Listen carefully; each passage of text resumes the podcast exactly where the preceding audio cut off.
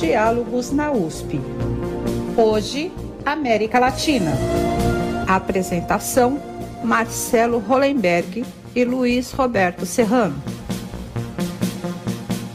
Bom dia. Desde 2017, o Peru vive uma crise política que parece não ter um fim próximo. Ela começou durante o governo de Pedro Paulo Kuczynski, o PPK, em setembro de 2017 e durou até sua queda em março de 2018, a primeira fase dela. Porque o problema foi se intensificando sob o governo de Martim Vizcarra, iniciado em, mar em março de 2018, já que Vizcarra, na linha sucessória, era o, o vice-presidente de Kuczynski, e, e que acabou é, se agravando com Vizcarra finalmente dissolvendo o Congresso da República em 30 de setembro de 2019. A principal característica dessa crise foi o constante confronto do executivo com as forças políticas da oposição no Congresso, liderada pela Força Popular, o partido fujimorista, muito ligado, obviamente, ao ex-presidente Alberto Fujimori e liderado por sua filha, Keiko Fujimori, derrotada nas últimas eleições presidenciais. Mas a crise não parou aí. Em 9 de novembro de 2020, Vizcarra foi destituído por um processo de impeachment, sendo substituído por Manuel Merino, presidente do Congresso. Já o atual presidente, Pedro Castillo, eleito no ano passado, também não tem tido uma vida tranquila. Já sofreu pedido de impeachment, mantém uma relação mais que conturbada com o Congresso e teve sua liderança colocada em xeque há algumas semanas, quando decretou um toque de recolher em Lima e não foi obedecido. No último dia 25, Castilho deu mais uma cartada. O governo anunciou que vai propor uma reforma da Constituição do país. A ideia é aumentar o papel do Estado na economia. A oposição já disse que isso é inaceitável e que a ideia de Castillo é transformar o Peru em uma Cuba ou uma Venezuela. Para explicar a crise do Peru, suas razões, consequências e implicações com a América do Sul, o Diálogos na USP, hoje também com a presença do jornalista Luiz Roberto Serrano, recebe agora José Augusto Fonteira da Costa, Fontoura da Costa, professor da Faculdade de Direito da Universidade de São Paulo nas áreas de Direito Internacional, Política Internacional e Direito do Comércio Internacional e Hernan Herboso, cientista político pela Universidade, pela Universidade Nacional Maior de São Marco, do Peru,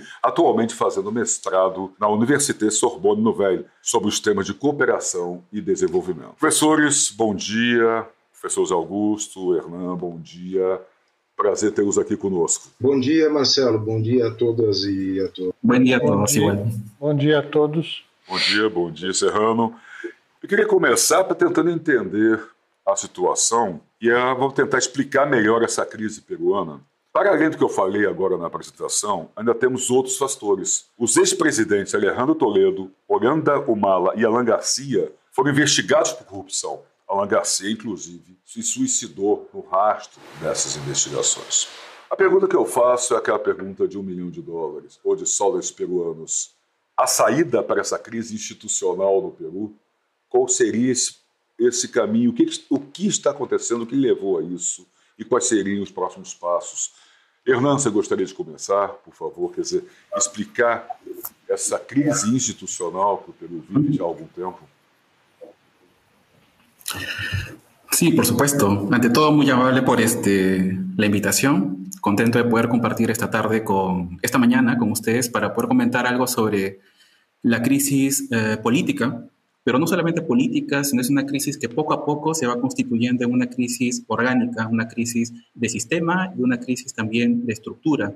Ahora paso a explicar un poco qué consiste este tipo de, de relación de crisis. ¿no? Uh, los síntomas, digamos, lo que actualmente acontece en el Perú, pues son síntomas de una crisis eh, mayor que tiene que ver más bien con el desvínculo de una clase política respecto a los intereses y a las expectativas que tiene la ciudadanía. Eh, digamos que el, enfrentamiento constante entre el Ejecutivo y el Congreso representa un poco esta crisis sistémica que se expresa cada cierto tiempo, desde el 2016, con el tema de, eh, con el ingreso eh, a la presidencia de Kuczynski, luego con el impeachment y luego también con la vacancia al presidente Vizcarra y así. Y la constante en todos estos procesos de crisis ha sido la presencia de una oposición bastante focalizada y bastante sectorizada en el partido político del Fujimorismo, que desestabiliza cualquier propuesta de cambio, pero tampoco es que las propuestas de cambio que movilizan las clases políticas tradicionales, digámoslo así, en el Perú, eh, representan los intereses verdaderos, digamos, de la población en el sentido de que hayan sido recogidas por las mismas eh, líderes y también por las mismas comunidades que, digamos, que viven y que experimentan los problemas sociales que existen. Una crisis de sistema que tiene que ver con esta suerte de eh, síntomas casi constantes, ¿no? De eh, enfrentamientos entre actores políticos relevantes a nivel institucional, Congreso, Ejecutivo. La prensa también está de alguna manera involucrada, implicada en esta problemática. Y una crisis de estructura, es decir, de la permanencia de profundas desigualdades sociales con programas políticos que no representan cambios concretos hacia eh, problemas que tengan que ver con el crecimiento constante de la pobreza. Actualmente la pobreza ha incrementado varios puntos, el desempleo, también fruto de la inflación que actualmente está golpeando la economía familiar, etcétera. ¿no? Eh, lo que se observa también es una falta de perspectiva por parte de la clase política y de los partidos políticos que llegan al gobierno. Actualmente el partido Perú Libre, que, es el partido de gobierno, eh, no tiene, digamos, un plan o un proyecto de país, no llega a conceptualizar, digamos, eh, las perspectivas de desarrollo que pueda tener el país y por lo tanto recurre a una vieja estrategia política que tiene que ver más bien con las cuotas de poder, con eh, una idea básicamente de reestructurar todo el orden a través de una asamblea constituyente como parte de una agenda propia del partido del gobierno y no como una, un proceso eh, político, digamos, social, que se ha impulsado por la misma sociedad. Digamos que es un cambio de constitución que se quiere ver a partir de una perspectiva de partido. Por lo tanto, el problema sistémico tiene que ver con los actores que están dentro del sistema y que no representan en sus programas políticos las perspectivas, las expectativas eh, y los intereses de una ciudadanía que experimenta de manera constante los problemas eh, sociales, los problemas que nos, nos, aquejan y que se, eh, se, prolongan desde las reformas estructurales de, de, los 90, digamos, eso queda impoluto, incólume, hay una suerte de permanencia de, de lenguaje y de discurso aséptico, de las técnicas del gobierno, digamos, referidas a las reformas estructurales, a que el Estado debe de participar de manera muy pequeña o máxima, máximamente a través de eh, ciertos subsidios, pero no involucrarse y no implicarse en los procesos de cambio en el, en el país. Y eso ha generado también un proceso de despolitización de la sociedad, ¿no? Digamos, la sociedad, hay también una crisis de representación de sindicatos, de organizaciones sociales que no encuentran un referente a nivel del sistema para poder canalizar sus propuestas, sus expectativas. ¿no? Digamos que hay una desconexión estructural entre los actores del sistema y los actores de la sociedad civil y de la ciudadanía. Eh, ello podría un poco decir hasta este momento, no sé si de repente podríamos ir continuando con otras preguntas, pero eh, lo que sí quería remarcar ahorita era el tema de que esta, estas crisis eh, coyunturales representan una crisis mayor a nivel de sistema y también a nivel de estructura que persisten en el Perú desde las reformas estructurales y que en el 2016 se intensifican con la corrupción también develada por parte de los principales líderes políticos de, del Perú. Perfeito, nós vamos poder avançar mais e poder falar mais disso, porque é uma crise que vai muito além de uma crise política que já é suficientemente séria. E eu queria trazer, antes de passar para o Serrano, queria trazer o professor José Augusto para essa nossa conversa, que o Hernan comentou isso, quer dizer, mais do que uma crise política, é uma crise de sistema e de estrutura, professor? Mas nesse bojo você tem uma crise grande, conjuntural, que é a questão de, em cinco anos, houve, perdão, deixa para eu não me perder, tem a minha cola aqui, foram cinco pedidos de impeachment contra o presidente peruano em quatro anos. O quinto foi agora contra o Castillo, no final do ano passado. E teve três impeachments em três anos. Isso desestrutura não só um governo, não só uma classe é, governante, não só uma estrutura é, de governo mas, ou, ou, política, mas também uma sociedade, né, professor? professor. Uh, Marcelo, obrigado pelo convite. Lá queria saudar o professor Renan, saudar também o, o Luiz Serrano. Um, a, a, hipótese básica né, do, do Hernan Berboso a respeito da, da crise é a ideia de uma desconexão entre a articulação de um sistema político formal e alguns anseios uh, sociais e populares. E parece, depois Hernan me corrige se eu estiver equivocado, mas parece que isto uh, tem origem no aprofundamento de um discurso populista que começa com Fujimori e depois vai passar por Toledo, Garcia, Humala, Kuczynski, ou seja, o, o Peru dos últimos 30 anos parece um Peru uh, com uma política muito orientada por estruturas populistas, uh, o que é uma coisa interessante. O que eu, eu pretendo abordar, no entanto, de uma maneira bastante singela, é compreender a estrutura formal dos poderes no Peru e observar que a, a, a, sua estrutura constitucional, a sua estrutura formal de poder, é uma estrutura que ela é muito afeita à possibilidade da criação desse tipo de crise. A Constituição de 1993 é, é uma Constituição relativamente recente, mas que foi inúmeras vezes é, emendada e existe um, um, aspecto interessante quando se observa, pra, é, observa essas emendas. É a ideia de que o, o sistema constitucional uh, peruano é um sistema da desconfiança. Se eu pudesse uh, apontar um termo para explicar o sistema constitucional peruano, o termo que eu apontaria é a noção de desconfiança. Para que a gente possa ter uma ideia, há uma reforma constitucional recente de, de 2021, conforme a qual o presidente da República deve ficar residindo em território peru, peruano pelo menos por um ano depois do final da, do seu mandato. Qual que é o sentido desse ficar um ano depois do final do seu mandato? Não é? Ele não poder fugir da polícia. É, essa, essa é a ideia. Quer dizer, com toda a, a circunstância do pedido de, de, extradição de Toledo, dos Estados Unidos para o Peru, as dificuldades, etc., a ideia é: não, o, homem, depois que termina o seu mandato presidencial, ele tem que ficar por aqui para, se a justiça puder, pegar ele.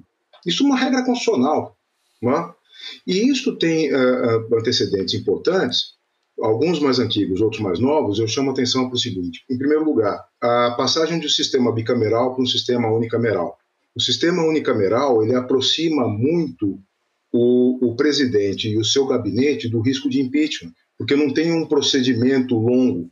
Basta, na verdade, que se consiga uma maioria razoável no, no, congresso, no Congresso unicameral, que são 130 deputados, para derrubar a presidência. Isso explica, em grande medida, três uh, impeachments uh, efetivados nos últimos três ou quatro anos e um quinto pedido de impeachment dentro desse mesmo período, uh, agora o segundo, já, se, se eu não me equivoco, contra o Pedro Castilho. É, é, é, algo bastante complicado.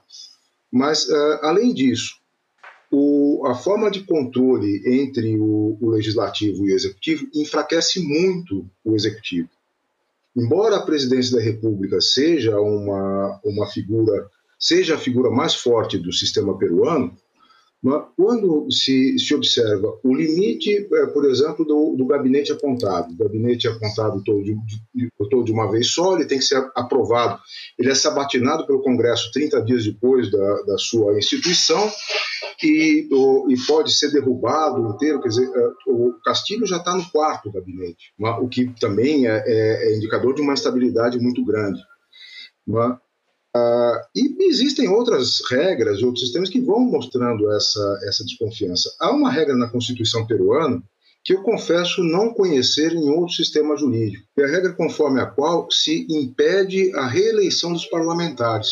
É uma regra de, de 2019, portanto, a gente não sabe ainda uh, como é que isto vai responder no médio e longo prazo, mas me parece que esse é, esse é o tipo de regra que, que leva a, a muita instabilidade no sistema político. Ou seja, o presidente não pode ser reeleito, podia ser, deixou de poder ser.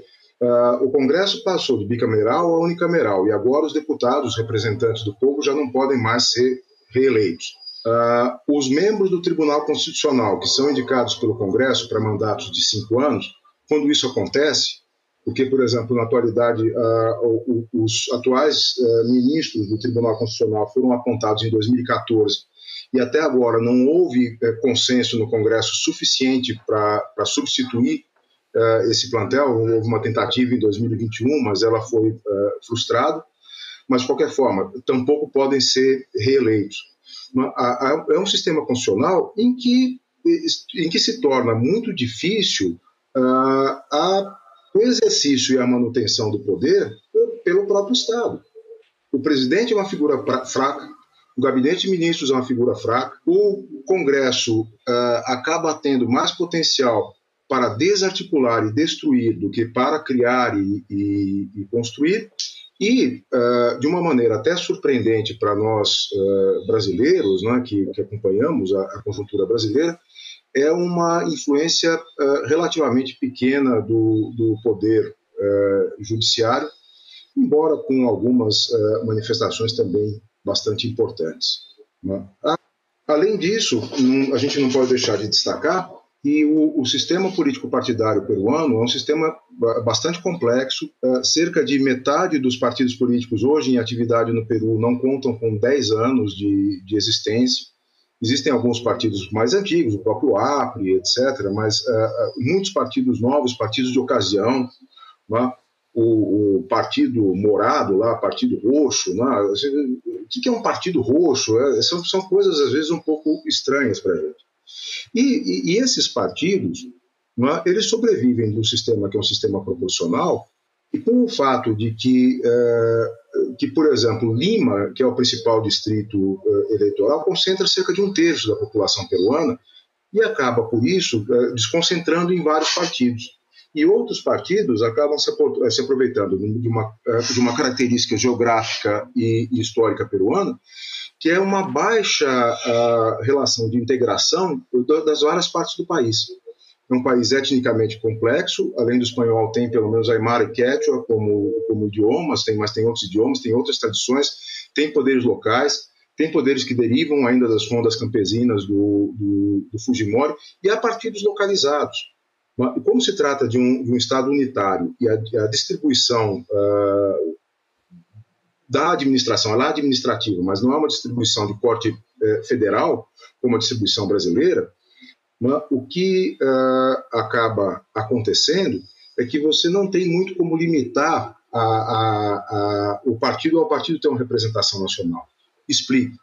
No Brasil existe uma regra conforme a qual um partido político, para aparecer, para poder ser um partido político, ele precisa ter representação em escritório, em, em todas as regiões do país, e além de ter isso em todas as regiões do país, precisa ser de uma forma significativa, ter um número mínimo de estados e a obrigatoriedade de estar presente em todas as regiões do país. Do país. Isso nasce de uma, de uma preocupação histórica brasileira em não ter um sistema político que albergue partidos de natureza secessionista. Tá? Partido republicano do Rio Grande do Sul ou coisa parecida, os partidos eles precisam ser nacionais.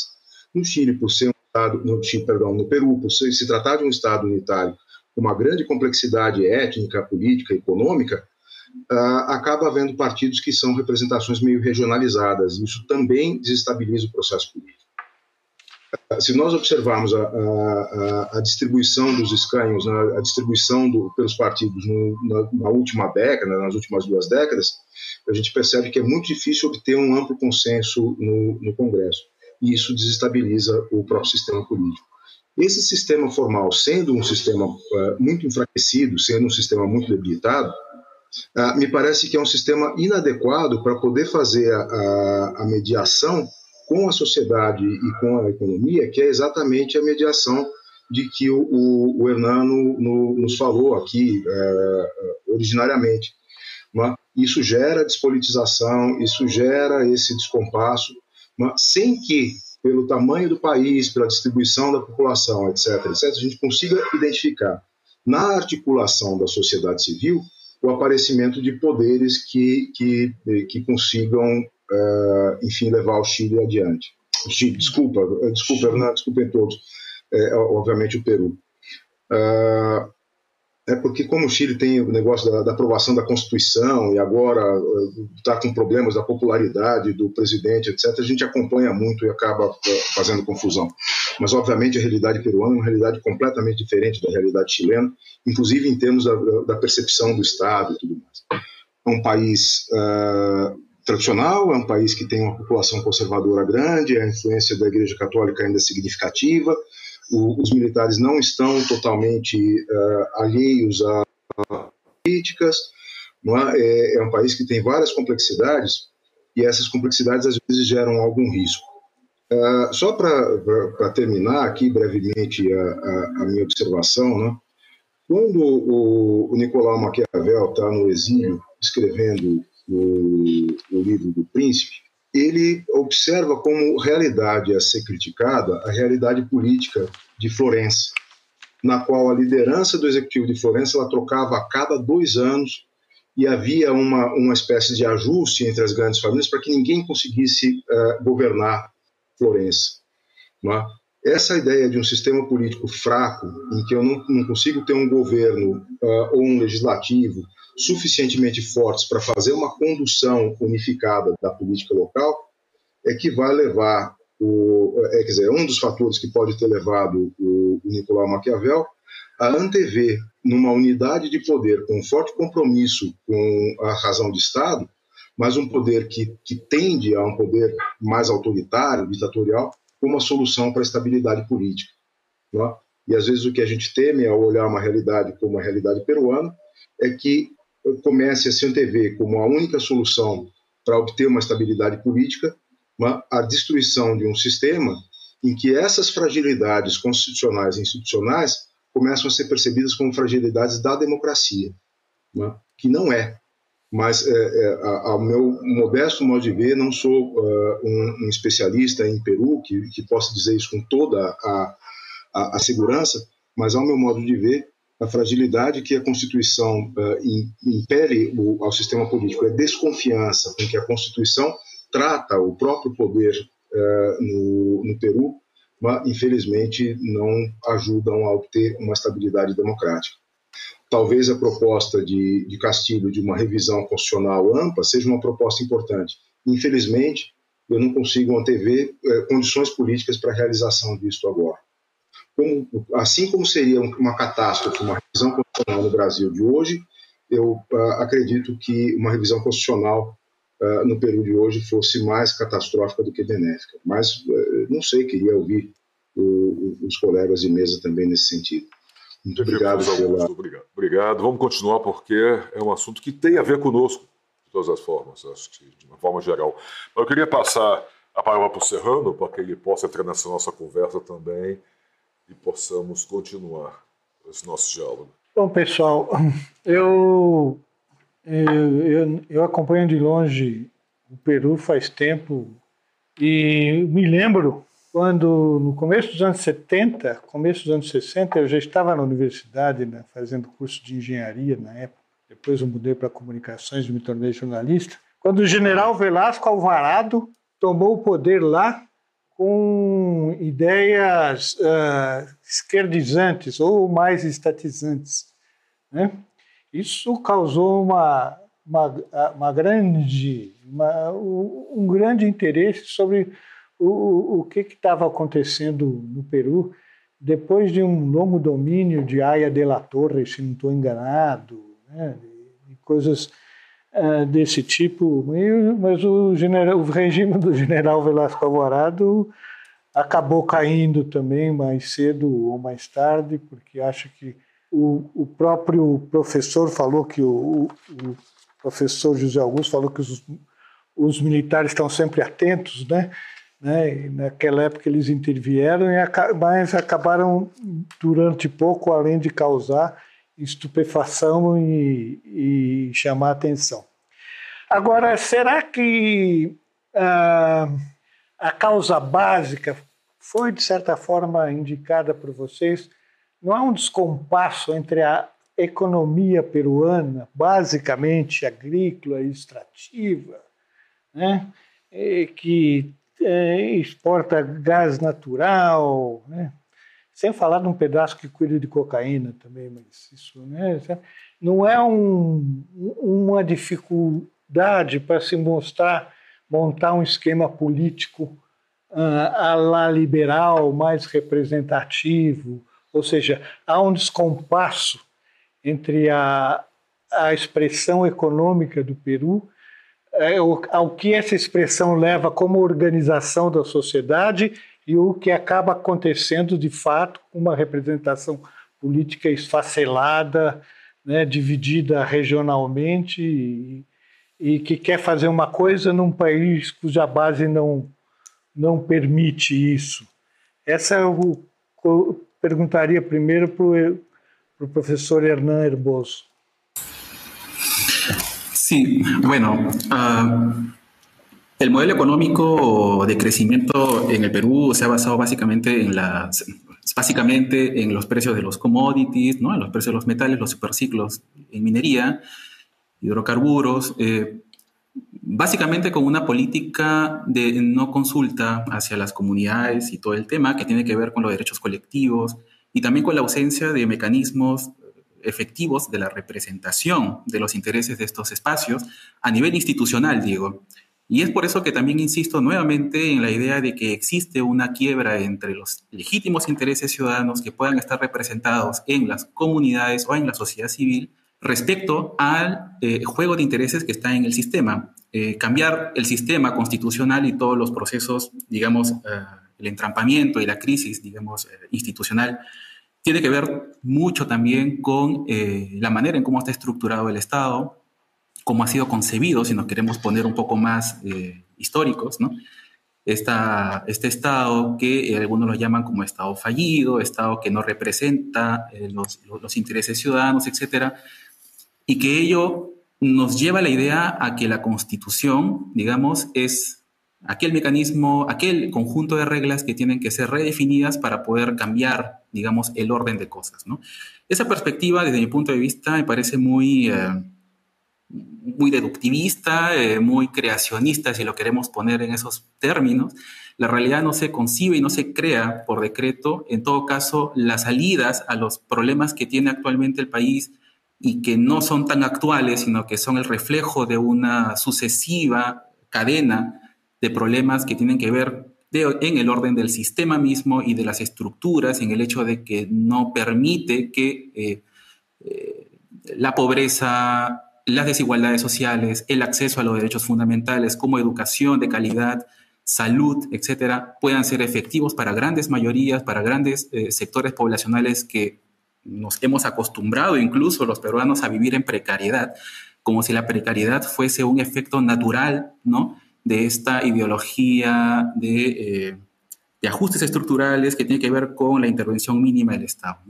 es necesario que exista un mercado libre, un mercado que implique, eh, digamos, abrir, abrirse, digamos, a las grandes inversiones, a que aprovechemos como país los superciclos y también el tema de los precios de los commodities, etcétera. Que la intervención del Estado respecto a la regulación de los precios eh, se tenga que dar absolutamente no. ¿Por qué? Porque eso nos conduce a un modelo, evidentemente, que, que fue un fracaso y que fue planteado por justamente lo que usted menciona, el, régimen de Velasco, que es eh, la importación sustitutiva, y que eso fue un fracaso en toda Latinoamérica, no solamente en, Perú, y pero que en Perú específicamente nos trajo de manera concomitante las reformas estructurales en los años 90, que vino acompañado con un proceso de despolitización de la ciudadanía. Cuando yo digo un proceso de despolitización de la ciudadanía, eh, Quiere decir que los canales de representación, los canales de deliberación ciudadana y política pasó, digamos, a otro orden, incluso fue frenado por el régimen fujimorista. Lo que hizo más bien el fujimorismo en esa época fue eh, instituir una manera de leer la política, ¿no? Ya no desde el logos, ¿no? Digámoslo así, desde los conceptos, desde la doctrina, desde la ideología, desde la manera conceptual de la sino verla desde un punto de vista de letos, ¿no? digamos, de la reacción eh, casi epidérmica respecto a los grandes titulares y también una intervención bastante eh, incisiva en ese, en ese, aspecto de una prensa que eh, me ayudaba mucho en ese sentido a generar una ciudadanía crítica. Quizá el problema es mucho más profundo que solamente los cambios constitucionales y el cambio de orden de reglas. ¿no? Eso quizá no lo podría decir mejor un constitucionalista, evidentemente, pero hacia donde apunta el gobierno actual mm, es hacia un cambio de reglas total con una constituyente planteada desde el gobierno como una propuesta no solamente de, una, de un colegiado, que en este caso serían los el Consejo de Ministros y la perspectiva del gobierno, sino específicamente de un partido político, que es el partido del gobierno. Esa idea, digamos, que se impone en la realidad, lo que genera más bien es incertidumbre, eh, hace que eh, muchos aspectos económicos pues se, estabilicen, haya mucha, y básicamente porque nuestra economía o nuestro modelo de crecimiento económico es muy especulativa, ¿no? Eh, de los capitales financieros, de los precios de los commodities nuevamente, que es muy volátil, digamos, no existe una industria estatal que permita generar, no sé, eh, para la agricultura, eh, fosfatos, y tenemos que comprar la uria a Rusia para que ellos puedan garantizarnos, pues, todas las reformas que se puedan querer, querer generar aquí en el agro, ¿no? teniendo nosotros quizá los recursos y también las, digamos, los recursos tanto económicos y los recursos naturales. Sin embargo, el dinero que se recauda, que se incrementa cada vez más en el Banco Nacional, ¿no? en el Banco de Reserva en el Perú, pues no es utilizado y no es gastado de manera eficiente en proyectos de desarrollo. ¿Por qué? Porque no existe una relación entre un eficiente gasto público y una perspectiva técnica, pero que también esté orientada hacia políticas de cambio, hacia políticas de reformas, por lo tanto, yo no creo mucho en esta suerte de, resetear el país a partir de una reforma, perdón, eh, una asamblea constituyente de, de esta manera planteada, sino más bien que se incrementen las capacidades técnicas y que se plantee un horizonte político de desarrollo. Esos aspectos no lo hemos tenido en el Perú desde hace mucho tiempo. Eh, el hecho de que lo hayan vacado a Kuczynski, el hecho de que lo hayan vacado a Martín Vizcarra, también obedece a que son partidos volátiles, como muy bien el profesor este, Augusto eh, lo ha planteado. Son partidos que no representan necesariamente a la ciudadanía, eh, que no tienen democracias internas, que nacen por iniciativas privadas, por intereses privados de algunos grupos empresariales, básicamente universidades públicas, o de algunos monopolios y oligopolios que están planteados en, en la economía del país y que obedecen a esta lógica de crecimiento económico, de incrementar los presupuestos, incrementar, digamos, el dinero en, la, en el tesoro público, pero que sin ninguna capacidad de gasto, sin que los gobiernos regionales y los gobiernos locales puedan traducir esos presupuestos en políticas y en proyectos específicos y directos, ¿no? focalizados para reformar aspectos importantes de la productividad, de la productividad en el agro, la ganadería, eh, etcétera, ¿no? Eh, digamos que las repercusiones de estas crisis en la economía es muy grave debido a que nuestro modelo económico está basado fundamentalmente en, eh, no en la diversidad productiva, no en una participación mucho más directa del Estado en la inversión pública, sino en una economía volátil, de superciclos, de precios de los commodities y de un capital financiero que es volátil también y que depende mucho de ciertas expectativas de estabilidad política en el país, ¿no? Y que eso lo deben de garantizar los líderes políticos. Por lo tanto, los líderes políticos tienen que ajustar sus propuestas a esas expectativas, lo cual mm, no sería negativo si también de manera paralela y de manera concomitante se desarrollase un proyecto de país con cambios eh, mucho más fuertes y una presencia del Estado, pero una presencia racional, una presencia sostenida en espacios estratégicos de desarrollo del país.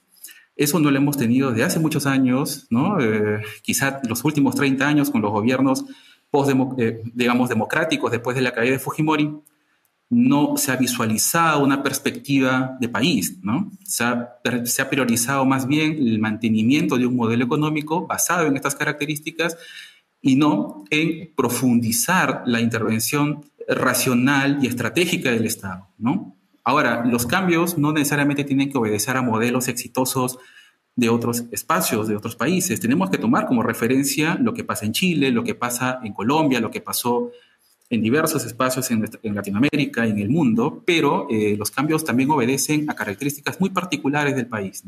Por lo tanto, comprender la dinámica entre la relación del Estado, sociedad y aspectos también culturales del Perú es muy importante para poder tener una comprensión mucho más estructural de la problemática, no solamente ver recetas, eh, digamos, eh, muy específicas y cambios mágicos religiosos, ¿no? sino, digamos, ver que las salidas, la, la salida obedece a una multiplicidad de espacios y de puertas que tenemos que abrir para posibilitar un cambio integral, no solamente cambiando la constitución, cambiamos todo o cambiando cada otros aspectos, se cambia todo, ¿no? Eso es lo que quería más o menos compartir. Obrigado, Hernan. Professor Augusto, você gostaria de complementar? Obrigado, uh, Serrano, pela, pela questão tão interessante. Eu agradeço, Hernan, também. Uh, por, por, tanta informação e, e, aspectos importantes aí sobre a, a economia peruana. Uh, o, o, Peru tem um, um, problema que é semelhante ao problema de, de vários países da América do Sul, e que, para nossa infelicidade, é um problema ao qual o Brasil cada vez vai se aproximando mais, que é o de, de ser uma economia com pouca indústria e baseada principalmente na exploração de recursos naturais. O, existe a célebre questão do, da doença holandesa, né? a ideia de que a disponibilidade de recursos naturais leva a uma variação cambial que acaba tornando pouco uh, atrativo o, o, uso do trabalho e do capital local na produção industrial e às vezes na própria uh, produção de produtos. É algo que se encontra no Peru, no Equador, na Nigéria, em, em Gana, e, e enfim, uma, uh, basicamente em, em países que são produtores ora de petróleo, ora de minério, ora até mesmo de, de agropecuária, né? mas que acabam não conseguindo desenvolver outros setores por, por uma questão de, de reestruturação cambial. Uh, isto em matéria de câmbio e em matéria de organização, uh, a, a, minha impressão é que não é possível um projeto de desenvolvimento razoável em que não exista uma influência grande do Estado sobre o, os monopólios extrativos. É? uh, é um país exportador de minério, tem que ter controle estatal sobre o minério. Sobretudo para evitar que todos os benefícios, todos os lucros derivados dessa exploração saiam do país. É? É, esses benefícios precisam ficar no país e precisam gerar desenvolvimento social, precisam ser investidos em saúde, precisam ser investidos em educação, precisam ser investidos em projetos de industrialização, em projetos de infraestrutura. Né? E, e, e, até é complicado falar de infraestrutura, porque o, o Peru foi uma das vítimas da Odebrecht. Né? Uh, presidentes morreram, estão encarcerados, etc., pelo processo, digamos assim, é, criativo para vencer algumas licitações que a empresa uh, utilizava com uma certa frequência. Né? e que não é, obviamente, uma exclusividade de Brasil ou Peru, mas está distribuída aí por toda a América Latina. Ah, é evidente que eu gostaria, como todos nós gostaríamos, que, é, que essas empresas tivessem sido salvas e não tivessem recuperação judicial, mas que havia uma, um excesso na, na atuação uh, para obter negócios, isso também, também é algo que não deixa muita dúvida mas o, o, o processo de criação de infra, infraestrutura de transporte, de energia, etc., no Peru foi comprometido no, na última década, pelo menos, em razão né, da, da, nossa Lava Jato. Né? Assim, uh, se o, Brasil já sofreu efeitos econômicos absolutamente deletérios por conta dessa operação, não foi diferente com o Peru. Né? E, e é muito triste que isso tenha acontecido, principalmente no setor fundamental para um país complexo que é o setor de infraestrutura. Peru tem região andina, é, tem costa pacífica e tem região amazônica, cada uma com, com traços culturais, tradicionais, econômicos é, é, diferentes. É? Tem uma boa distribuição territorial dos, dos recursos naturais, não está tudo concentrado numa mesma região, o que é, é interessante. É? uh, talvez pudesse recuperar um pouco do, do, setor pesqueiro, que já foi bem melhor, bem mais significativo do que é hoje, e é um setor que emprega, é um setor que, que industrializa, etc., e que talvez pudesse reverter, uh, pelo menos para o caso de, de Lima, né, um processo de, de lampen proletarização da, da periferia das cidades, a ideia de uma periferia completamente absorvida por economia informal, e que não consegue entrar nos ciclos formais de, de economia. Quando você vai a Cachau, uh, por exemplo, o que você vê é isso, você vê uma coisa que funciona de uma maneira que não é diferente do que a gente vê em Acre, do que a gente vê em Lagos, do que a gente vê em São Paulo e Rio. Uh, de novo, não é, não é uma solução fácil. É? Existem coisas interessantes que parecem acontecer no Peru, como, por exemplo, ter muita agricultura familiar e uma parte do, do, do, do fornecimento ter ainda base nisso. Há quem diga que isso ainda deriva da reforma agrária do, do alvarado, etc. É uma coisa interessante. Mas tem, tem setores que podem ter um potencial grande. Acho que o setor de produção de frutas, por exemplo, que é um setor importante no, no Chile, poderia ser mais importante no, no Peru. Mas aqui no Brasil, a gente não encontra uma garrafa de vinho peruano para comprar. Mas tem vinhos peruanos que são muito gostosos, melhores do que muitos vinhos chilenos, melhores do que muitos vinhos argentinos. Tem bom lugar para plantar, mas isso depende de pesquisa, de investimento, de integração nas cadeias produtivas. E esses são processos que uh, não me parecem processos que vão acontecer naturalmente pela mão invisível do mercado. Eu acho que eles precisam da mão visível do investimento público para possibilitar um funcionamento uh, do mercado. Não é só deixar a economia, não vai fazer isso funcionar. Eu preciso de educação, preciso de pesquisa, preciso de tecnologia, uh, preciso de infraestrutura, e sem, sem oferecer isso, a, a, a economia peruana não vai ser capaz de integrar toda a cidadania no processo político. É? E isto é? é uma das coisas que leva a, a, aqueles paradoxos ou aquelas situações que são difíceis de se livrar. Por quê? Porque, em certa medida, o sistema político ele se uh, alimenta dessa fragmentação e dessas ocupações dos espaços políticos por entidades que não são muito legítimas. Mas isso impede exatamente o acesso uh, e, e a, a, ampliação da cidadania. Não, é? uh, não acho que, que, que, isso saia, isso possa ser resultado de uma canetada de uma reforma constitucional mas é preciso uh, buscar o antes possível mobilizar a sociedade peruana para um projeto conjunto de país de desenvolvimento que passa uh, por industrialização, passa por uma maior ocupação do trabalho e passa, uh, sobretudo, pela, uh, pela ideia de que sem investimento público, sem, a, sem planejamento público, esse desenvolvimento não vai se dar de, um, de uma maneira natural. Tá? A maneira natural é concentrar nas cadeias de minério, cadeias de hidrocarboneto, e isto pode ser destrutivo para o bem-estar da população peruana no médio e longo prazo. Estou falando, acho que o que fica, claro, uma coisa muito forte, é o que o Hernan falou no começo da fala dele, essa desconexão estrutural entre os atores sociais e os atores né, de sociedade política. O que o senhor colocou também, quer dizer, tem que partir de, essa, de uma reversão dessa desconexão.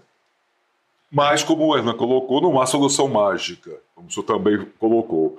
Mas, ao princípio, o primeiro passo talvez não seja reverter, porque o que parece, há uma grande desilusão da sociedade peruana com a sua classe política. Em cima de tudo isso que nós estamos conversando aqui e que reflete na economia, na cultura, na sociedade, na política e na coisa mais séria, na questão da cidadania. Então eu queria trazer primeiro para o Hernan, quer dizer, é por aí, Hernan, quer dizer, há uma desilusão da sociedade peruana com a classe política e só a partir de uma possibilidade de reversão dessa desilusão é que poderia se reestruturar a sociedade e a política peruanas? Sim. Eh... Por ejemplo, eh, algo muy importante es que gran mayoría, la gran mayoría de la población peruana desconfía de la forma y del funcionamiento de la democracia en el país.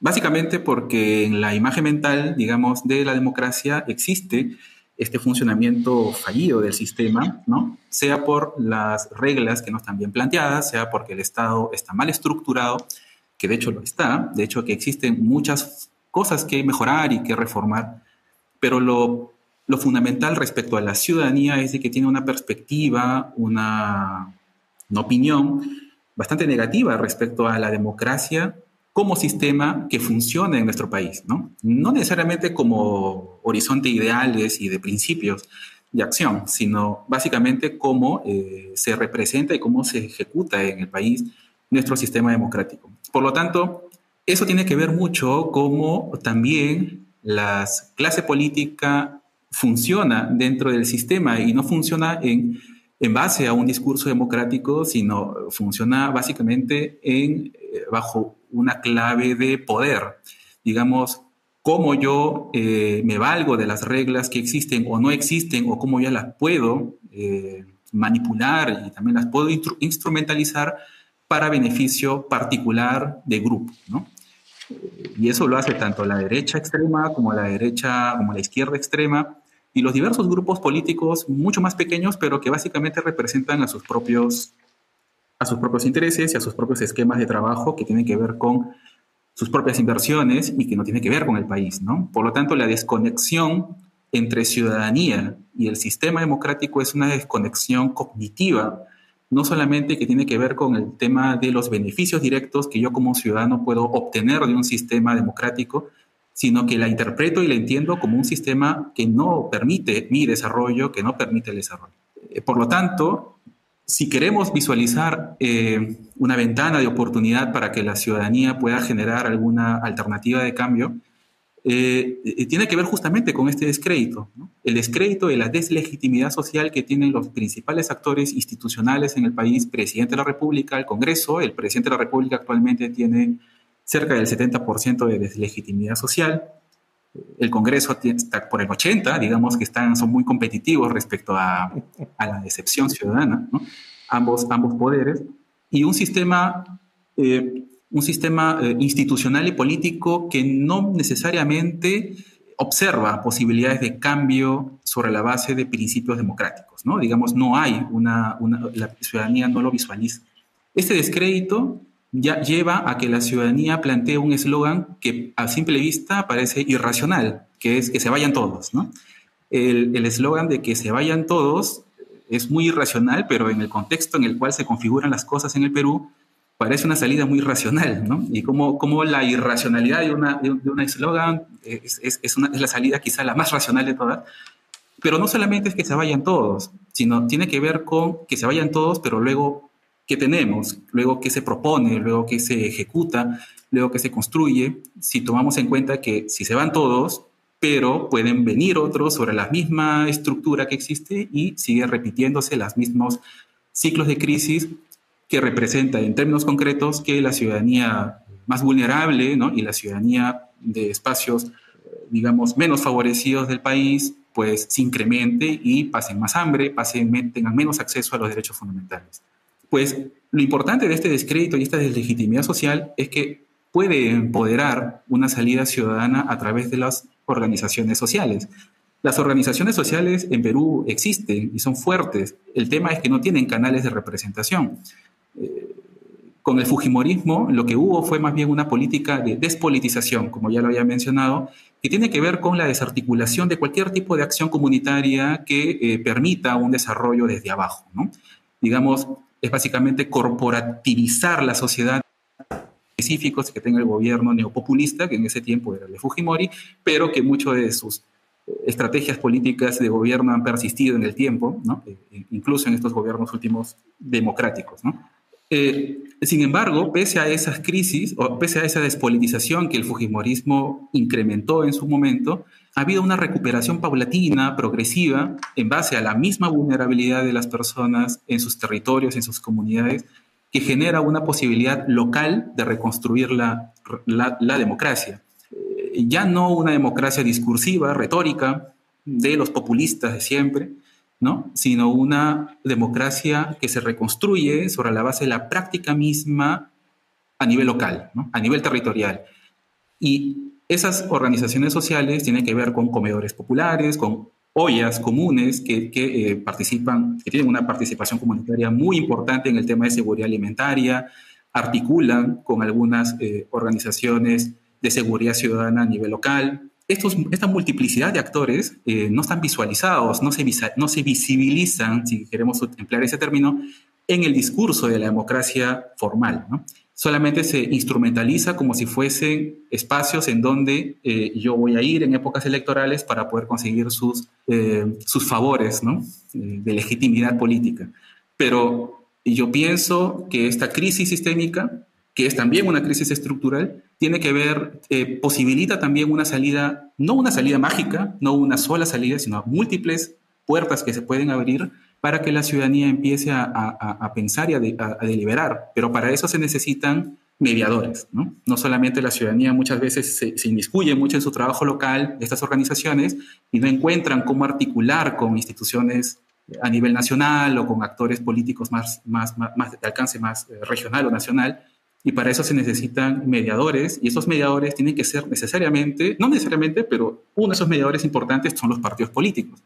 Y los partidos políticos en el país están desacreditados, deslegitimados, hay una crisis del sistema de partidos, porque son partidos que participan justamente de este sistema cuya retórica democrática tiene que ver con toda esta historia de corrupción, toda esta historia de, también de ineptitud para poder abordar los problemas eh, más, más, más importantes del país. Por lo tanto, eh, queda, deja eh, abierta una posibilidad para que la ciudadanía pueda encontrar a estos mediadores y posibilidades de que partidos políticos puedan establecer una agenda mucho más democrática, viendo las comunidades, viendo las localidades, a través de aspectos muy concretos de desarrollo, pesca, agricultura, ganadería, minería, etcétera, digamos, las agriculturas familiares, la seguridad alimentaria. En el norte, en el sur, existe mucha participación a nivel productiva local que no llega a generar una industria, pero podemos generar mecanismos y estrategias. Los hermanamientos, por ejemplo, de cooperación internacional, nos permite abrirnos, ¿no? ya no solamente desde el gobierno central, sino desde las localidades mismas, y que las localidades sean centros de desarrollo, centros de discusión y de deliberación ciudadana desde la cual se puede ir pensando una reconstrucción del discurso democrático desde la práctica misma de las localidades y ya no desde un sistema que ha demostrado pues eh, bastante eh, ineptitud, corrupción, etcétera, pero que paralelamente es importante que se reconfiguren las reglas constitucionales para que eh, no hayan, digamos, estas interrupciones que lo único que hace es perjudicar, digamos, la continuidad de políticas públicas, ¿no? Y eso concretamente va, va, va, va em contra de, de economia direta da cidadania. Perfeito. Obrigado, Hernan. Para querer passar para o professor Augusto, antes de passar para o Serrano, eu queria aproveitar uma coisa que o, o Hernan comentou, que é seu, que ele vai a todos, mas que venham outros. Isso tem a ver com o que o senhor comentou, professor Augusto, da impossibilidade de reeleição dos deputados. Então, acabou aquele mandato que você vai em todos, que venham outros. Mas para isso, para não parecer que é um eterno recomeço, tem que haver propostas, tem que haver um projeto de país, tem que haver ideias que sustentem a legislatura desses novos que vêm. Senão, um país, seja o Peru, Brasil, Chile, qualquer um que viva isso, vai ficar patinando. Né?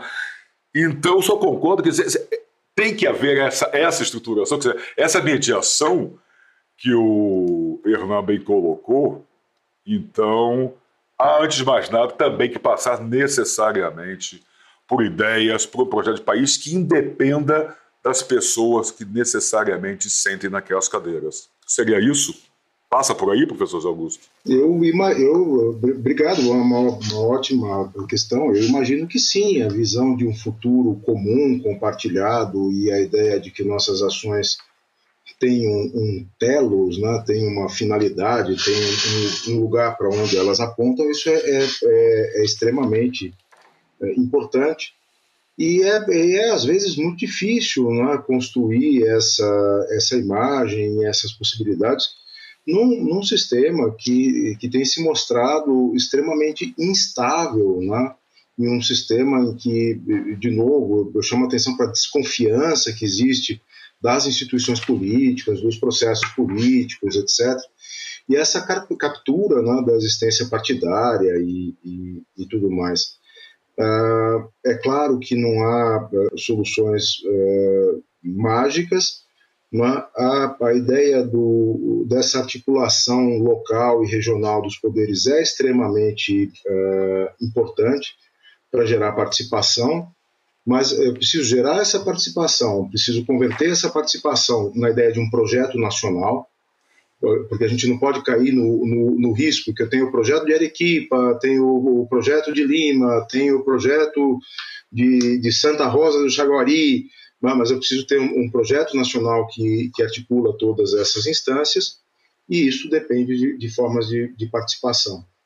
Uh, se eu tivesse, se eu fosse mudar uma coisa na Constituição peruana, você sabe que é, é, eu acho é uma solução que eu acho que, por exemplo, o Brasil não se aplica. O Brasil acho que não dá para fazer isso.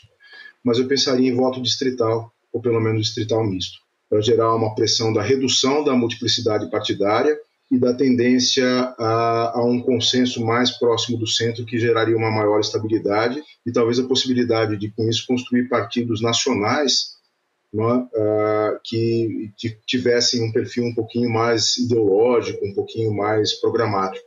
Né? Que realmente partidos que, aparecem e desaparecem, e, e, a gente vive isso também no Brasil. Né? Para nós é, é um mistério.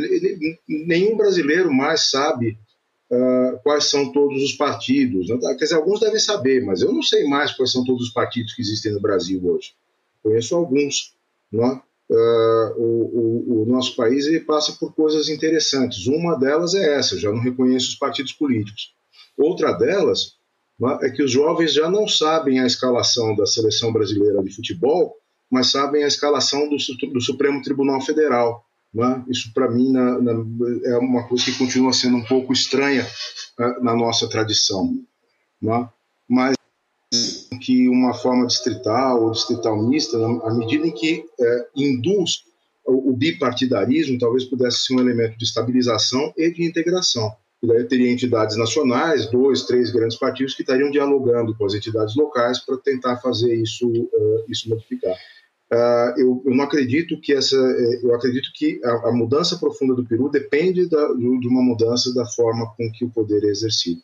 Obrigado, uh, Marcelo, obrigado, Serrano e, e Enan, pelas questões e pela participação. Eu queria fazer uma pergunta. Claro, por favor. Estamos Dentro do contexto, mas fora do contexto, para o professor, para o Hernan. Queria breves palavras sobre a questão da Amazônia peruana, que é brasileira está na ordem do dia sobre as mais cerradas críticas sobre a política brasileira para a Amazônia altamente destrutiva, não desenvolvimentista.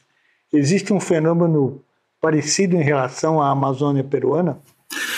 Pues eh, sí, de hecho, eh, digamos, digamos que lo, los problemas igual repercuten eh, respecto a eh, las, las, las, comunidades que están en la Amazonía y que tienen que ver con algunas industrias, perdón, con el tema de hidrocarburos, con el tema también de la eh, informal, etcétera. Pero también tiene que ver mucho también con la, la, la, digamos, la no defensa de muchos líderes ambientales que, tienen, que están en la Amazonía y eso implica una desprotección por parte del Estado respecto a eh, el cuidado del, no solo del medio ambiente, sino cómo el medio ambiente eh, también tiene que ver, una, está en relación con muchas comunidades que viven en, esas, en esos espacios y que buscan a través de sus acciones y sus, y sus, y sus comités de autodefensas generar, eh, digamos, eh, políticas que aproximen los servicios públicos, que aproximen, digamos, que se aproxime un Estado que eh, represente también sus,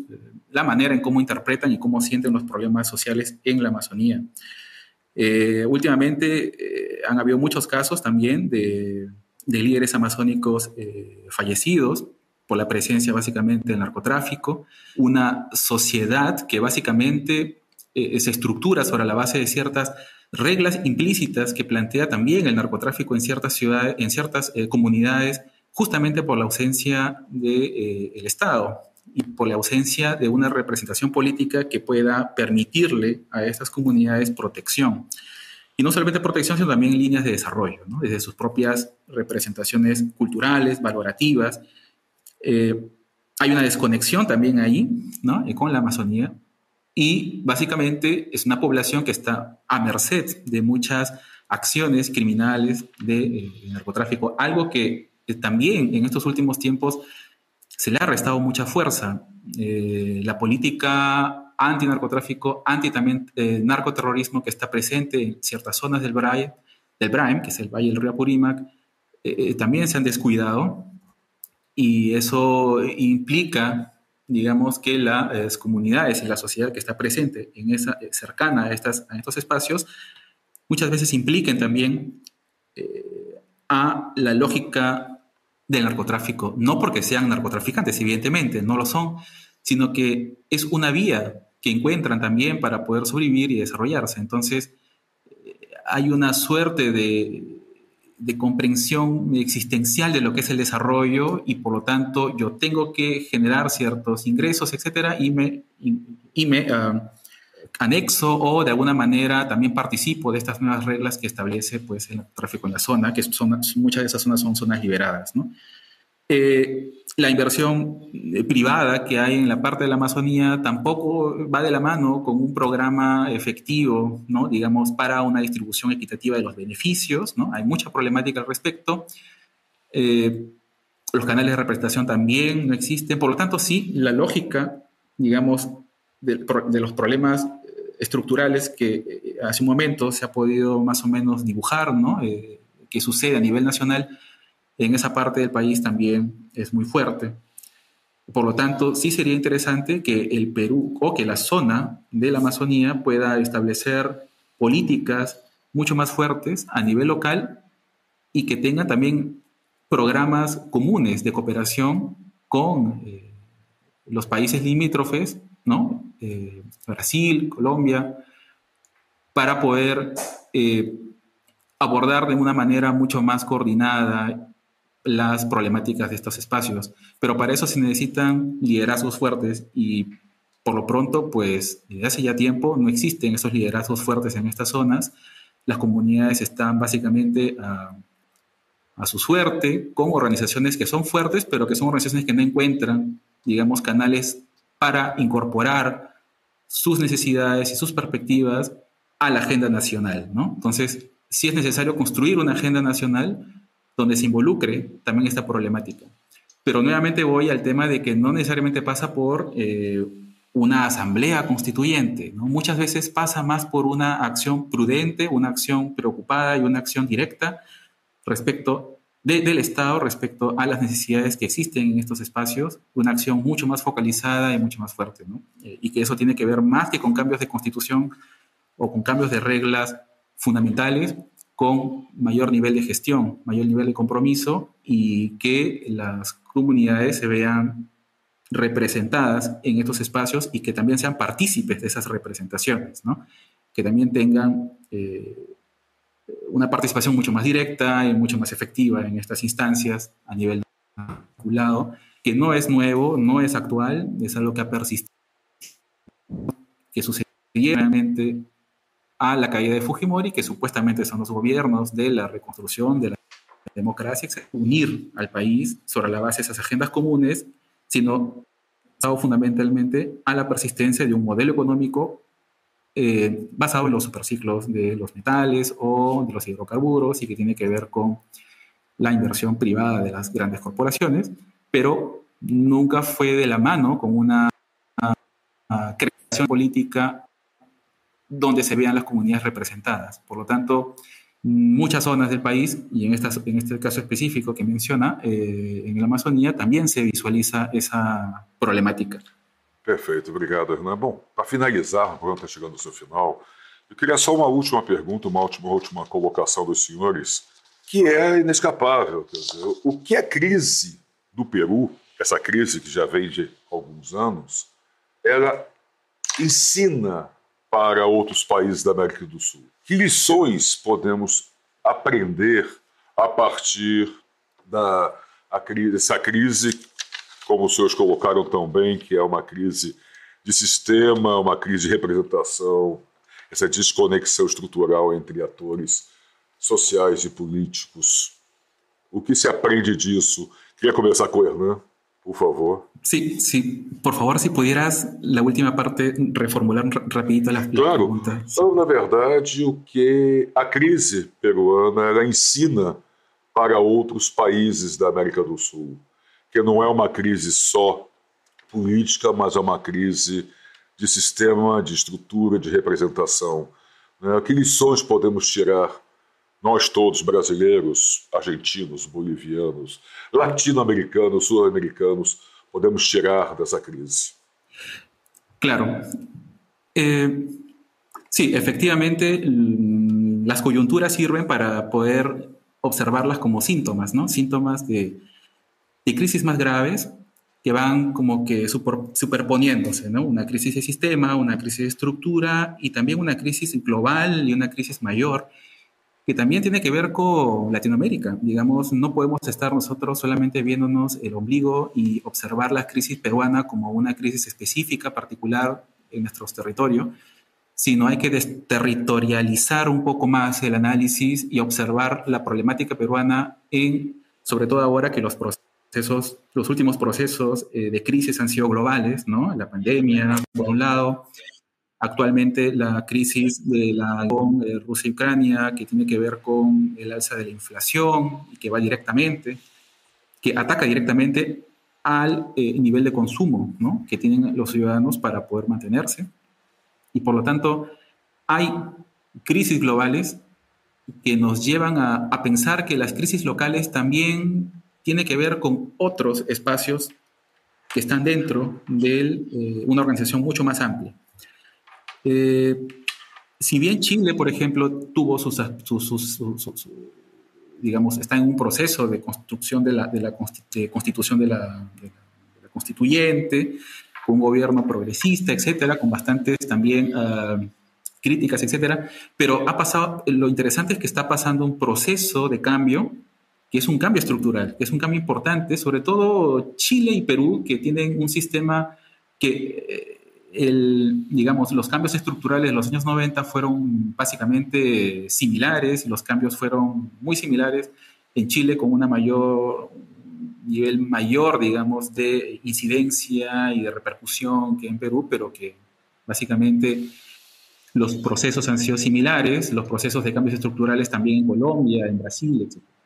Lo único que yo podría plantear quizá eh, es que eh, es que estas crisis que observamos a nivel Latinoamérica nos permita, como latinoamericanos, instancias se pueden ir eh, fortaleciendo para poder generar un proceso también de retroalimentación, de cooperación, de implicarnos, no necesariamente en las problemáticas nacionales, porque digamos hay un criterio de soberanía, evidentemente, ni con aspectos ideológicos, pero sí con aspectos de eh, mejora de capacidades gubernamentales, aspectos de mejoras de capacidades de elaboración de políticas públicas, articular políticas públicas a nivel regional ¿no? en Latinoamérica, eh, y que existen esos mecanismos eh, de cooperación técnica, de cooperación de inversiones, etcétera, pero no ha habido quizá esa voluntad política por parte de sus líderes a llegar a un proyecto mayor, un proyecto que es perfectible,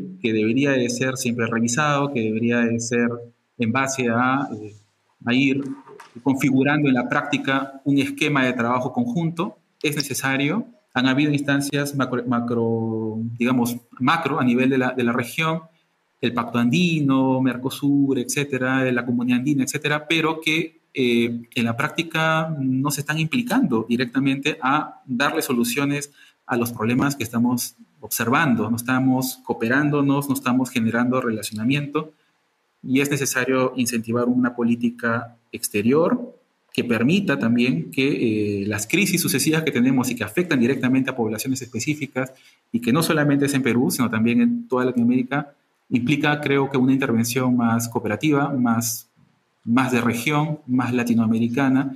Eh, y eso, lo que podría decir, de salir un poco del territorio y pensar un análisis más macro en, bajo dos conceptos, ¿no? el concepto de articulación interinstitucional y lazos de cooperación. La cooperación es un término sociológico, filosófico importante que, que, que, que de alguna manera explica el desarrollo incluso que el concepto de cooperación es muy importante en la evolución social, en la evolución de nuestros, nuestras realidades sociales y tenemos que hacer más énfasis en ese, en ese sentido, es lo que podría, podría decir. Obrigado, Hernán. Professor José Augusto, para nós finalizarmos sua participação, sua ponderação a respeito disso. Ah, muito obrigado. Nós já é, encaminhando aqui para o final deste encontro, que para mim, pelo menos, foi muito instrutivo, muito profícuo. Um prazer imenso estar, estar aqui com vocês. Uh, acho, uh, Marcelo, Luiz e, Ana, acho que há algumas lições que resultam bem claras dessa experiência de crise peruana. A primeira delas eu resumiria na frase de que não existe solução fora da política. Não se trata de uma solução econômica, não se trata de solução técnica, não se trata de solução religiosa. Política é o que comanda a, a vida do, do ser humano, a vida de todos e de todas. E não existe uma solução para uma vida uh, próspera, rica, uma vida digna fora da, da, participação nos processos políticos. Acho que esta é a, é a primeira uh, lição. Isso fica muito claro a partir da desarticulação das instâncias estatais com, com os anseios e, e, os desejos da cidadania peruana. Uma lição mais específica é, é que a, a desconfiança e a busca do enfraquecimento das instituições públicas é algo que agrava as crises. Quando se proíbe a reeleição, quando se ordena ao presidente que deve ficar no, no país um ano depois do término do seu mandato, quando se criam formas excessivas de controle, contra-controle ingerência entre os poderes, isto tudo termina por enfraquecer o Estado, e ao enfraquecer o Estado, permite a criação de vácuos de poder onde entidades que não têm nenhuma legitimidade começam a, a drenar a força vital de um povo e o, o, o, tudo que se consegue produzir de riqueza cultural, social ou econômica. Uh, acredito que nós precisamos tomar muito cuidado com isso no Brasil quando se discute, por exemplo, semipresidencialismo, uh, quando se discute o fortalecimento do controle por Tribunal de Contas ou por Ministério Público. Ah, quem acompanha a gestão pública sabe o efeito de paralisia que a Operação Lava Jato e outras formas de, de, de caça às bruxas provocaram em todas as instâncias da ação política, o que gerou um enfraquecimento da política brasileira. É preciso tomar cuidado é? e pensar em que se há uh, transformações na sistemática jurídico-política do sistema de gestão partidária, legislativa, executiva, etc., elas devem ser pensadas eventualmente em termos de redistribuição, em termos de redimensionamento, mas nunca voltadas a enfraquecer o poder. Toda vez que a gente enfraquece o poder do, do Estado no campo político, ao que me parece, a, a gente desarticula a, a sociedade e a economia. E os nossos países não estão tão fortes a ponto de, de admitir uh, que isto drene os nossos últimos, as nossas últimas forças. É, e o que uh, estudar a questão peruana uh, me leva a pensar é, é exatamente, desde logo, o convite, a participação, é? e desejo um, ótimo final de semana aí para todos e, e todas que estão nos acompanhando. Muito obrigado, professor José Augusto. Queria agradecer, então, mais uma vez ao professor José Augusto Fontoura da Costa, professor da Faculdade de Direito da Universidade de São Paulo, professor das áreas de Direito Internacional, Política Internacional, ao professor Hernan Herboso, cientista político pela Universidade Nacional Maior de São Marco do Peru, atualmente fazendo mestrado na, na Université Sorbonne Nouvelle sobre os temas de cooperação e desenvolvimento, e a Luiz Roberto Serrano, jornalista, que dividiu comigo aqui essa bancada hoje, a você que esteve conosco, professor José Augusto, Hernan, Serrano, muito obrigado, foi um prazer imenso tê-los aqui, a conversa foi muito boa, muito importante. Muito obrigado, José Augusto, muito obrigado, Hernan. Obrigado. Muchas gracias por la, por, por la invitación y muy amable por las opiniones. Hoy ha sido un día muy, muy interesante. Gracias, este, professor Augusto, Marcelo e, e Luiz. Muito amáveis. Obrigado, obrigado, Augusto. Obrigado, Serrano. Obrigado a você que esteve conosco até agora. Muito obrigado. Tenha um ótimo final de semana. Diálogos na USP. Hoje, América Latina. Apresentação: Marcelo Hollenberg e Luiz Roberto Serrano.